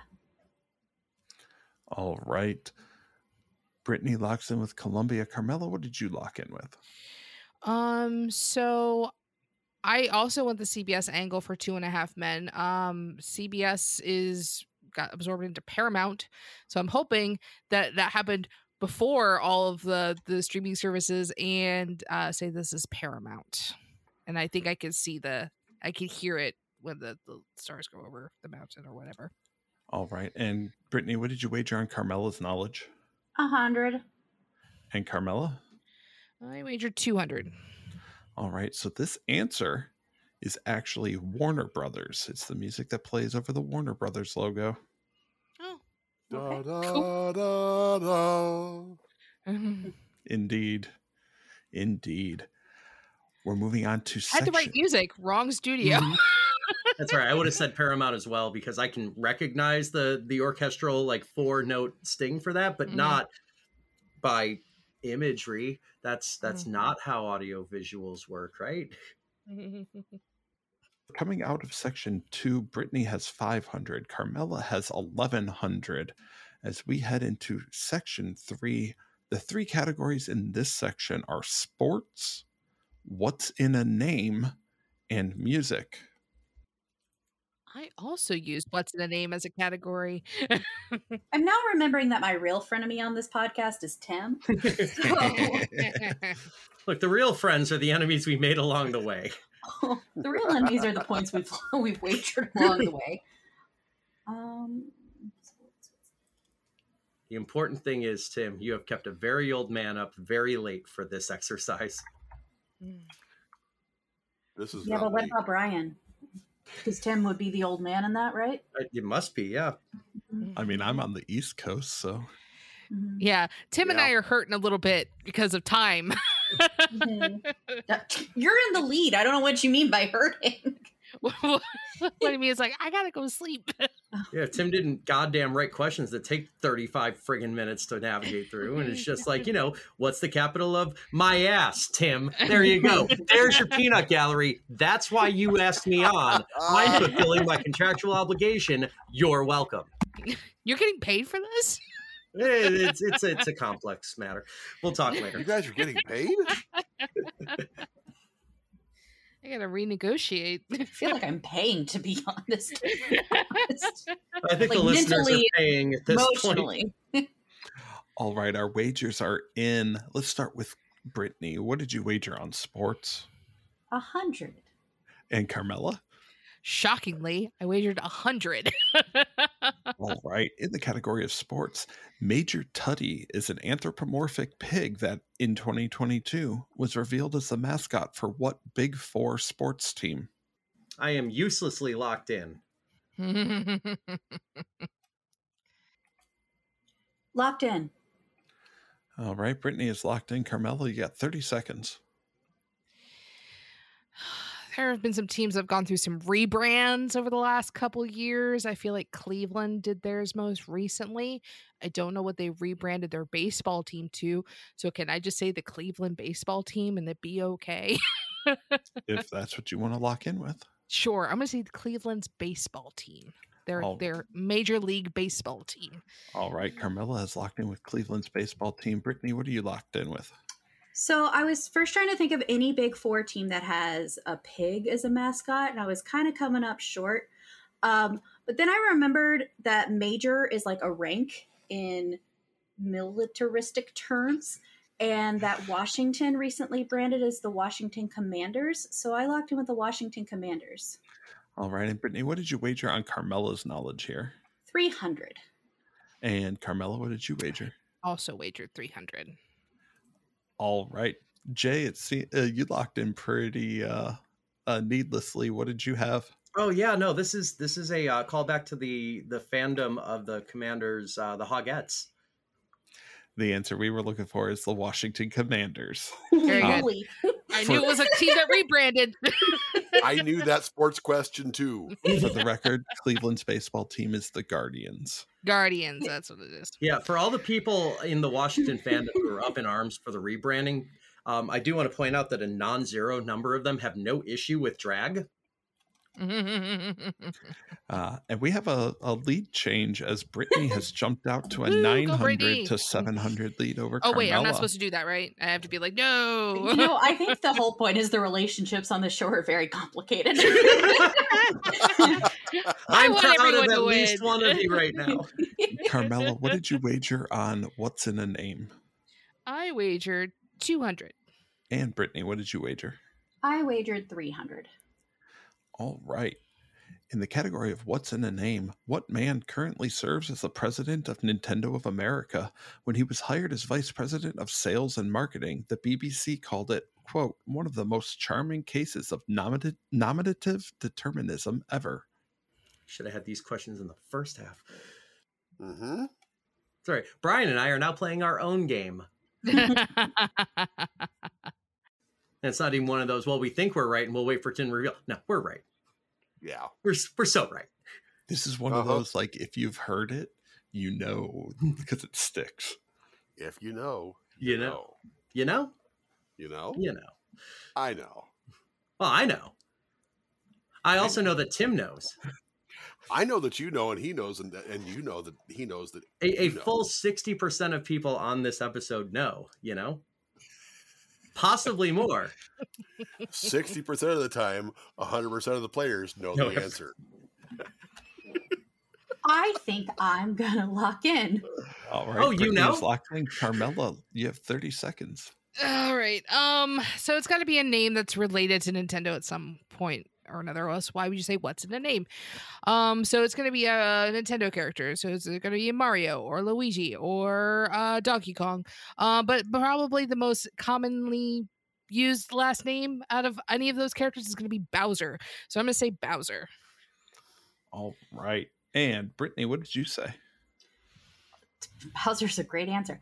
Um, I went just ridiculous with the Nintendo name, and I decided his name was Waluigi Ketchum. That would be the most charming case of nominative determinism. Uh, Brittany, what did you wager on Carmela's knowledge here? I went with a hundred because Carmela seems very tech savvy. And Carmela, what did you wager on Brittany's knowledge? I also said 100. All right. And in what the BBC called one of the most charming cases of nominative determinism, the president of Nintendo of America is Doug Bowser. Yes. Well done, Carmela. I probably could have just called this category Peaches, Peaches, Peaches, Peaches, Peaches. if you haven't seen it, the the Super Mario movie is wonderful. I, I haven't seen it yet just because I don't get to the theater a whole lot, but um I have seen the Jack Black singing version of Peaches, and that is incredible. Not It the is so animated good. one, the one where he's wearing like a Bowser esque Mhm. outfit. Uh huh. Super funny. he went on uh Kelly Clarkson's talk show and uh it was like him and a couple other people from the movie and like I guess the bit was everyone was going to dress in costumes, but Jack Black was the only one that did it, and he didn't want to come out from backstage because he was like dressed in like a Halloween Bowser costume, and I was like, "There's probably going to need to blur some things because that's very tight."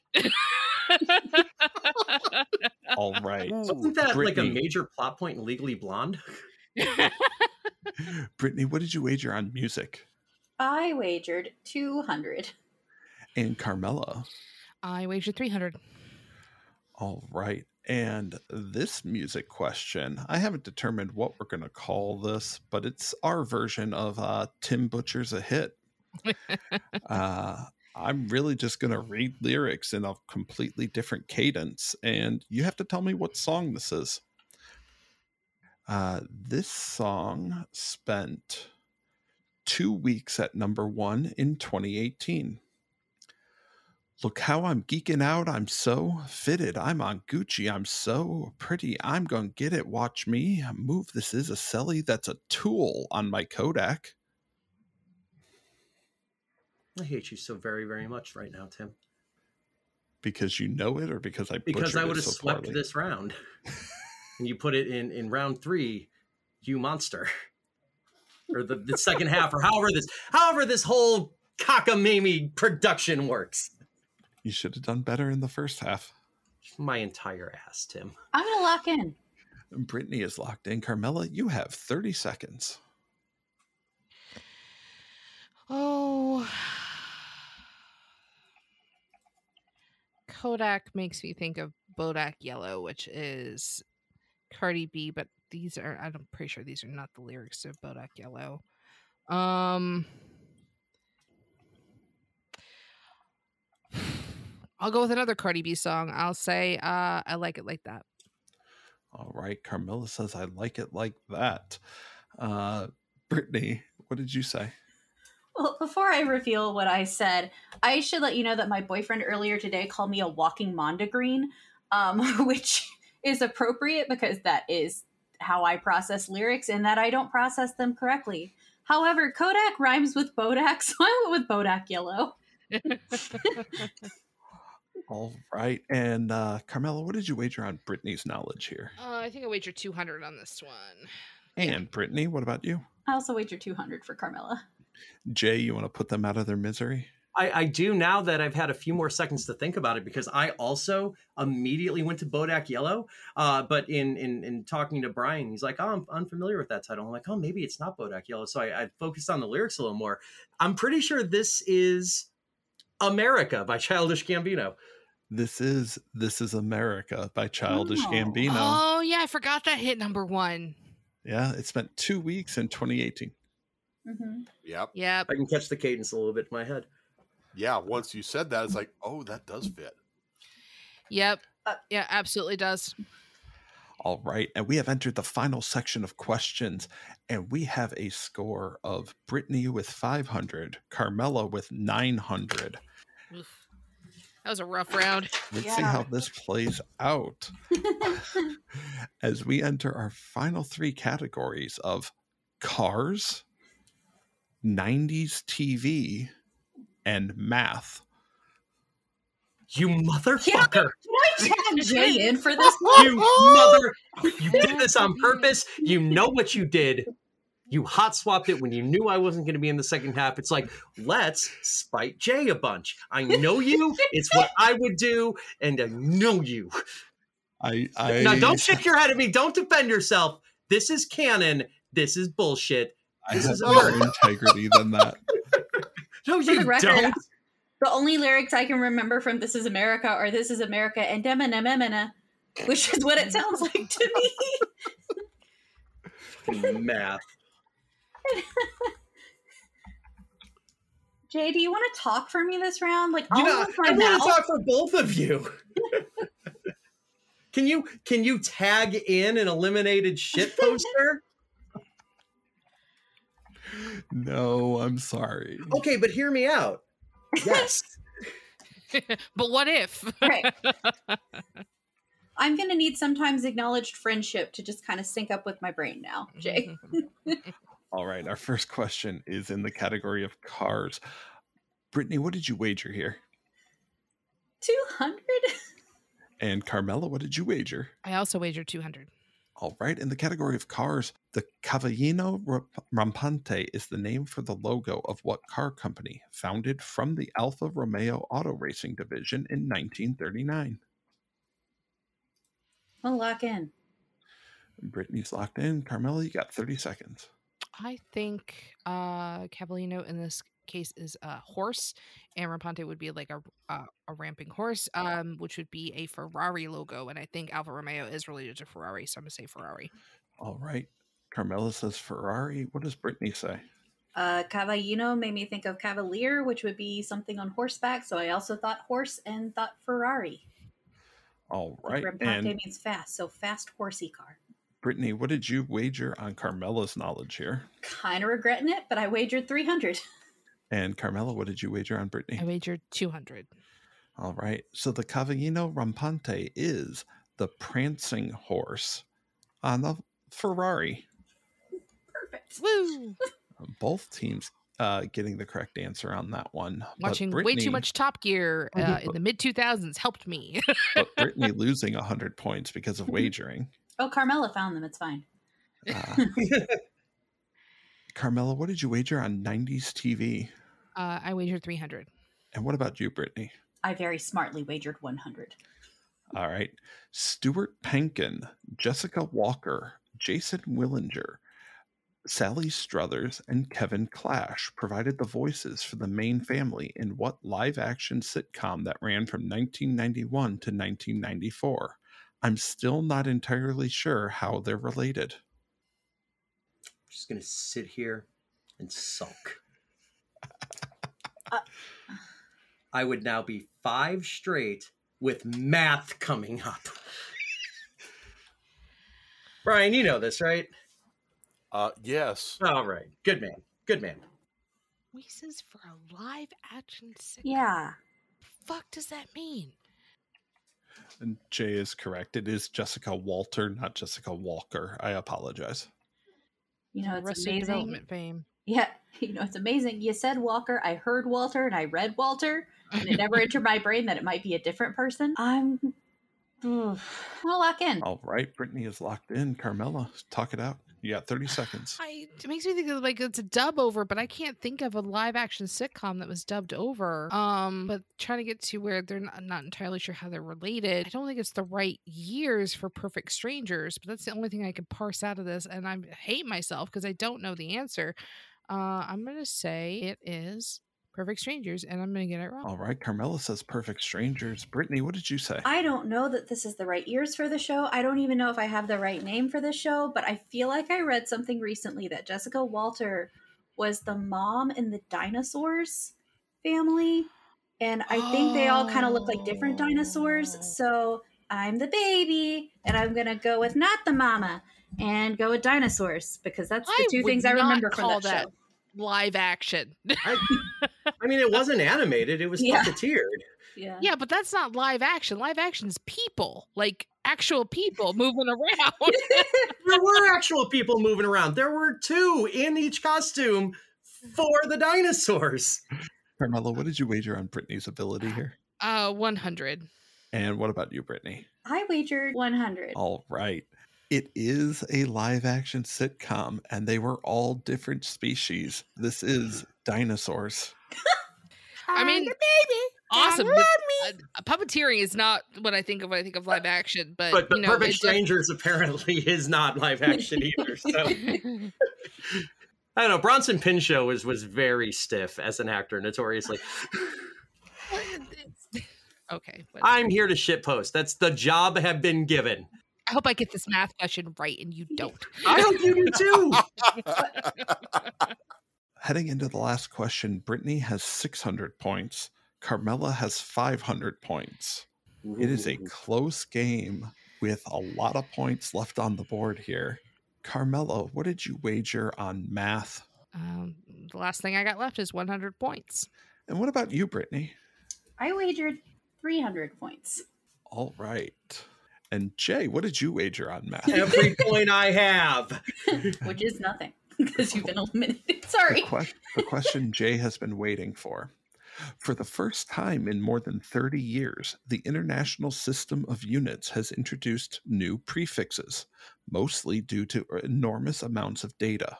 Ronna and Quetta have been introduced for large numbers, while Ronto and Quecto are the new prefixes for small numbers. Comprising 1,000 yottagrams, how many zeros trail the one in a ronnagram or a ronnagram? Can I assume that last word is supposed to have two ends in it? No, this is uh, specifically about the coronavirus. Oh, So okay. it's the ronnagram. yeah, it's they're, they're like the old school uh, kissgrams, but you know, You are You know. It's Ronna. It's two ends. Ronnagram. It's referring to that very first note about Ronna and Quetta. All right, then I'm going to lock in.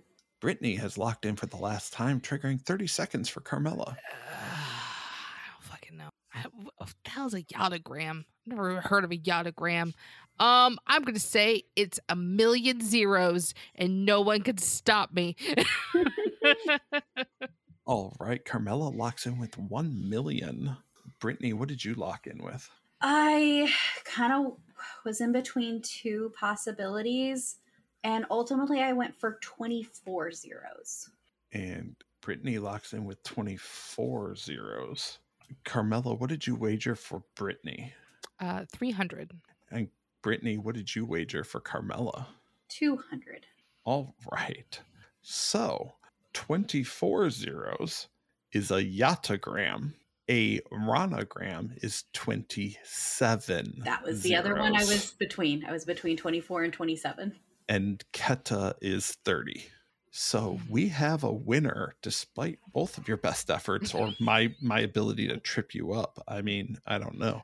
I tried Ah. real hard to lose, and I might have succeeded. By a final score of 700 to 500, our winner of the second episode of Frenemy Trivia is Carmela Smith. Woo-hoo! Great job, Carmela. I don't think I earned that, but thank you.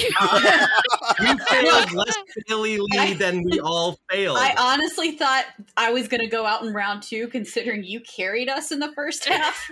so, um, it all comes down to a coin flip, which just feels like ridiculously Yeah. appropriate for how trivia goes for me a lot of the time. So, Carmela, how are you feeling after that win?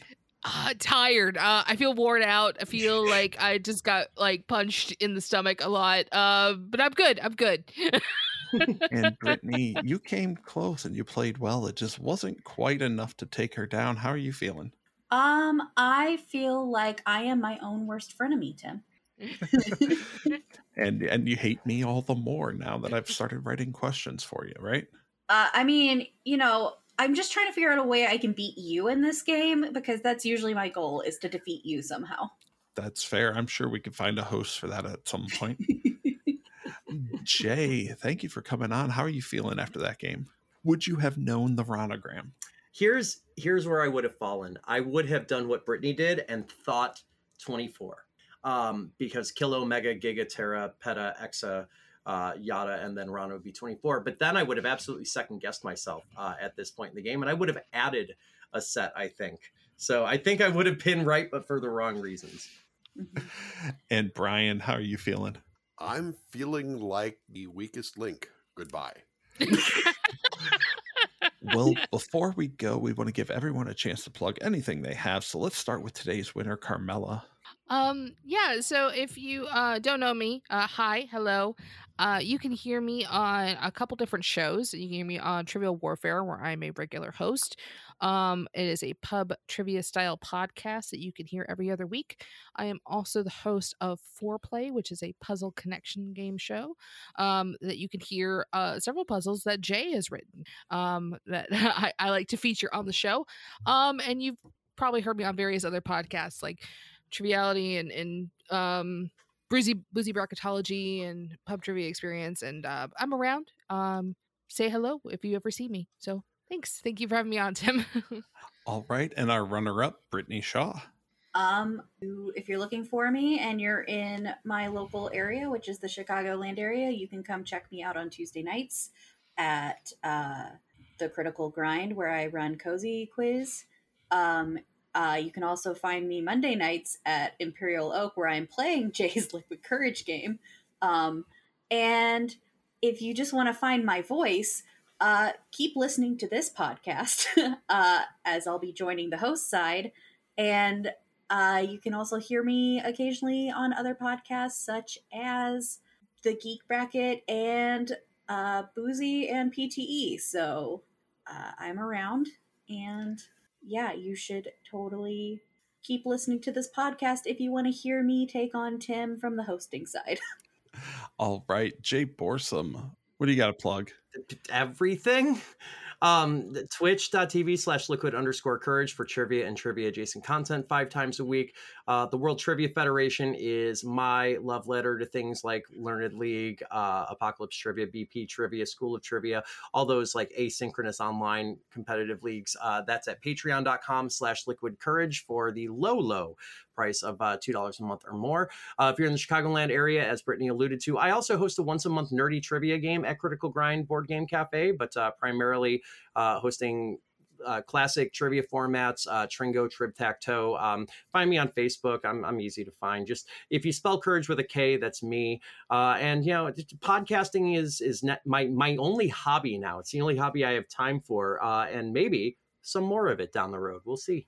And finally, Brian. Um, I'm going to plug Jay because Jay is the hardest working woman in trivia. Because no, don't shake your head at me. You are the hardest working woman in trivia, damn it. And she puts on incredible content. She writes multiple games per week, and she deserves your love. The WTF, the World Trivia Federation, is freaking amazing. And it's two bucks a month. If you're not playing, you really should be because it's three games a week. You get uh, 36 hours, read your questions, think it over, and submit with zero pressure. Okay, Brian, but also if you're ever in the Quad Cities area, go check out Geek Trivia every Friday night at Nerd Speak Brewing. I- Uh, This, that You know, the thing you do. I, uh, the, the thing I do, I do on the side as a way to unwind on Friday nights. I don't need that money. This is not my living. This is your this is your bread and butter, honey. n- this is an So- intervention. Let, let him end his podcast. but for anyone else who's listening, Brian definitely needs that money on Friday nights. So please Let's go see Brian. Yeah. Whatever you do, if you're in Iowa, just go. Best I I will I I will say best trivia game in Iowa. That'll do it for the second episode of Frenemy Trivia. Like what you hear, be sure to subscribe and leave us a review. Uh, there's going to be its own show alongside the Pub Trivia Experience and Boozy Bracketology podcast, so let us know what you thought. In the meantime, head on over to our Discord, ptebb.com slash Discord, and discuss the episode or really anything. We're all over there, and the conversation's quite active. You can support us over on Patreon, patreon.com slash ptebb, and get in on one of our tiers to help make our show even better but we know not everybody can and we get it. You can still support us by sharing the podcast with your friends. Until next time, I've been Tim. I've been Brian. I'm Carmela. I'm Jay. and I'm Brittany. and we'll see you next week.